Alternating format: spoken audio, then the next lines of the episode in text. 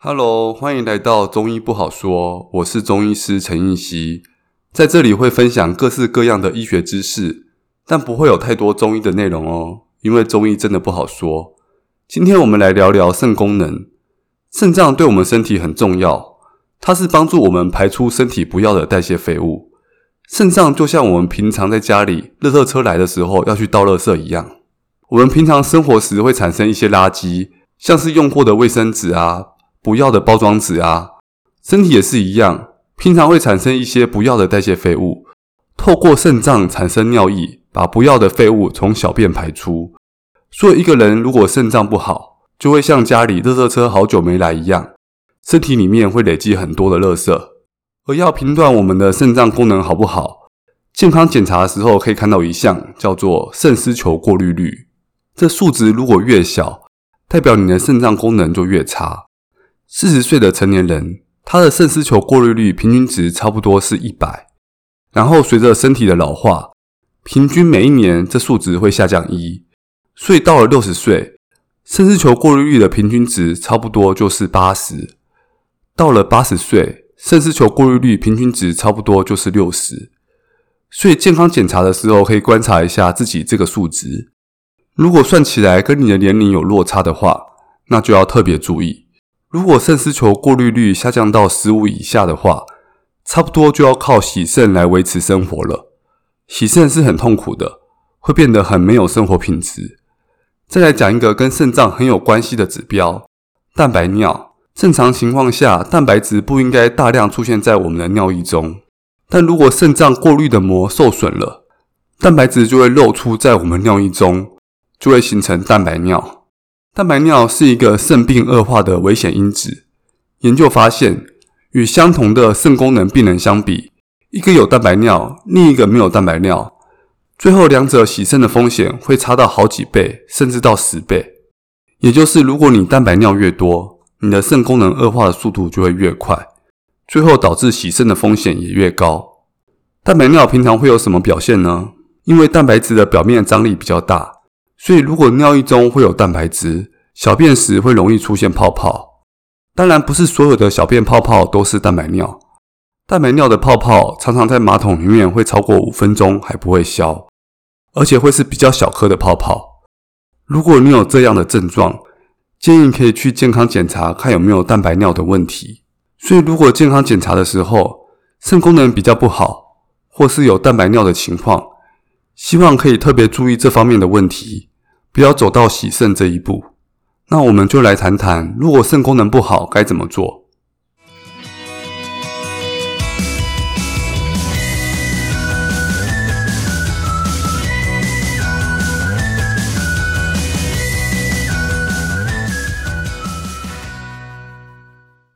要控制好肾功能，最重要的一步，就是要控制好你的血糖。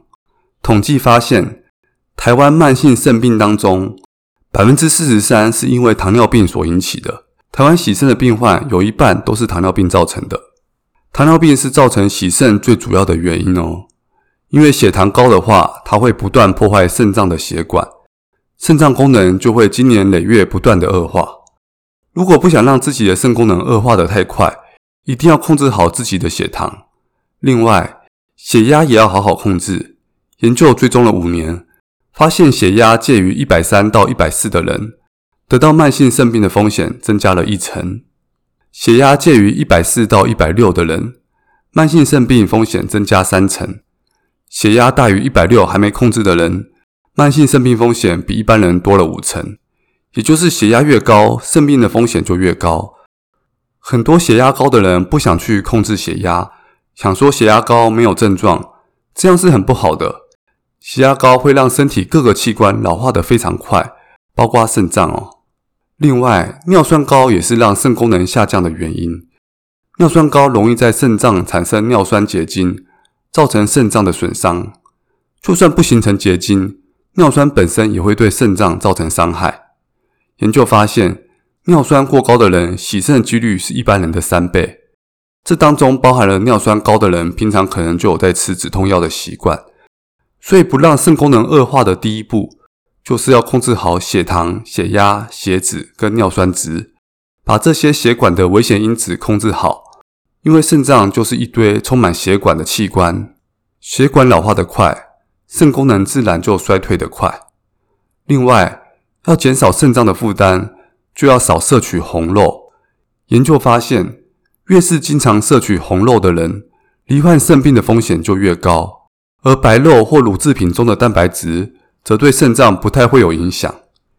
研究表明，如果用白肉或鱼类来取代红肉，肾病恶化的风险最多可以降低六成。什么是红肉呢？红肉的定义就是哺乳类动物的肉，包括牛肉、猪肉、羊肉。猪肉也是红肉哦，猪也是哺乳类动物啊。不是颜色红色的肉就是红肉哦。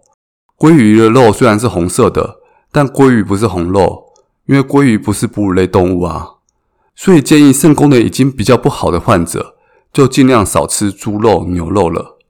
可以换成其他蛋白质来源，像是鸡肉、鱼肉、蛋、奶、豆类。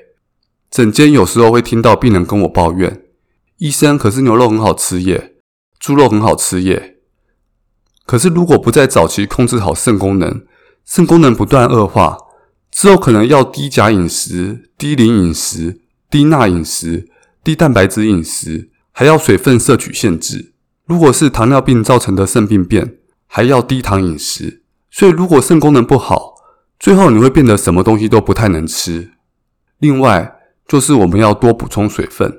可以想一个问题哦，为什么我们的身体要这么麻烦？两三个小时就要小便一次，两三个小时就想要喝水一次。如果我们的身体可以用更少的水分来带走身体的代谢废物，这样我们生活起来不是更方便吗？五六个小时才要小便一次。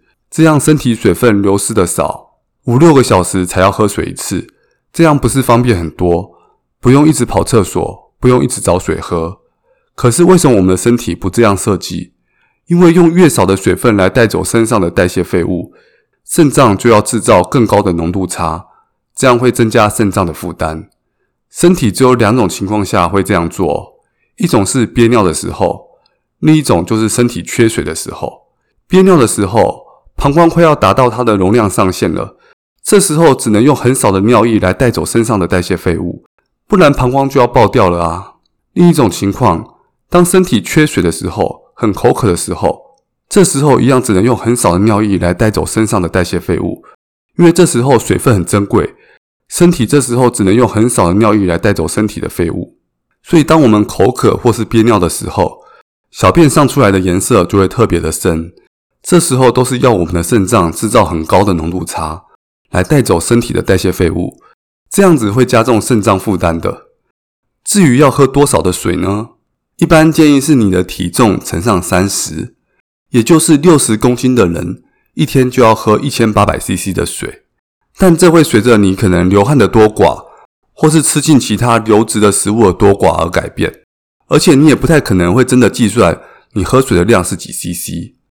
比较简单的方法就是每次你小便的时候，都观察一下它的颜色，不要让自己的小便太黄。太黄就是你的水喝太少了。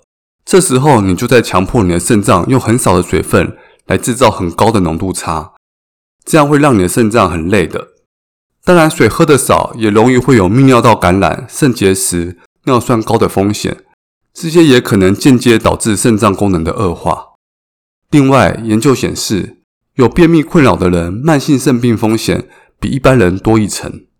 我们身体要靠二便，大便跟小便来排出身体的废物。如果大便不顺的人，身体就要靠小便排出更多的废物，肾脏的负担就比较重。所以便秘的人，肾功能恶化会比较快。这也体现在中医治疗肾功能的用药上。在治疗肾功能低下的病人，我们中医很常会用到大黄，也就是要让病人拉。大便排得顺，肾功能才不会恶化得快。研究也显示，大黄治疗慢性肾衰竭有明显的疗效。另外，睡眠对于肾脏也是很重要的。研究发现，睡眠越接近七小时的人，得到慢性肾病的风险就越低。如果你一天只睡五小时，得到慢性肾病的风险就会多一成。如果你只睡四小时，那慢性肾病的风险就会多两成。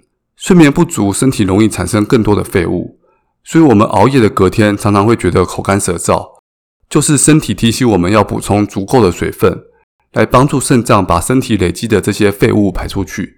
所以睡不好的隔天就要多喝水，当然不要有熬夜习惯，那就更好。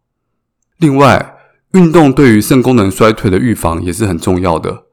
研究发现，有在参与健走的肾病患者，死亡率下降了三成，最后要洗肾的几率也下降了两成。而且健走频率越频繁，治疗的效果越好。实验中，患者在开始运动的半年到一年，肾功能甚至还能一度程度的回升。研究发现，没有运动习惯的人得到慢性肾病的风险是一般人的两倍。所以，肾功能不好的人可不可以运动？可以，而且还要多运动，但不要太剧烈，健走就可以了。运动时也不要挑在太炎热的环境，过程中也要保持水分的充足。另外，正确的用药习惯是很重要的。有些人会觉得吃药就是不好的，是药三分毒。肾功能不好，更是什么药都不敢吃，像是血糖药、血压药。但如果这些药不吃的话，血糖、血压没控制好，你的肾脏恶化的会更快。而对于肾功能不好的患者，真的很建议去服用中药。很多肾功能不好的患者都很害怕吃中药，门诊中很常听到病患问的问题，就是中药吃多会不会洗肾？但其实有人去统计台湾健保资料库。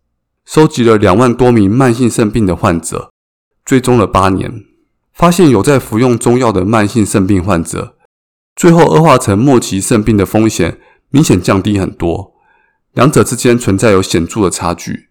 治疗肾功能低下反而是中医很拿手的一部分。要维持肾功能的用药，中药方面会常使用补阳还五汤、六味地黄丸、丹参、大黄、麻黄、葛根。如果有蛋白尿的问题，一般还会再加入芡实、金樱子。所以，如果肾功能不好或是有蛋白尿的表现，真的很建议可以找信赖的中医师进行调理。研究证实，吃中药对维持肾功能有显著的疗效。在台湾，中医是有健保的，洗肾的病人平均每年健保要花费五十万元。政府也不希望你肾功能恶化，拖到最后要洗肾的时候才来处理。那有什么是比较不好的用药习惯呢？止痛药里面有一种叫做非类固醇消炎止痛药，这是明确会加重肾脏负担的。所以肾功能不好的人，不要未经医师的指示下大量服用这类的止痛药。那最后我们来总结一下：如果健康检查你表现出肾功能比较低下，或是有蛋白尿的问题，你要控制好你的四高。高血糖、高血压、高尿酸、高血脂，这些心血管的危险因子也会让你的肾功能恶化得更快。另外，饮食中也尽量少吃猪肉跟牛肉，改成以鸡、鱼、蛋、牛奶、豆类来代替。除了肾脏疾病，红肉在其他的健康方面对身体的影响也是比较不好的。对身体比较正向的蛋白质来源是豆类跟鱼类。另外，平常要有喝水的习惯。小便时检查自己的尿液有没有太黄，太黄就代表你水分喝得太少。睡眠的部分，尽量不要熬夜，每天尽量睡饱七个小时。如果有熬夜，隔天也请多喝水。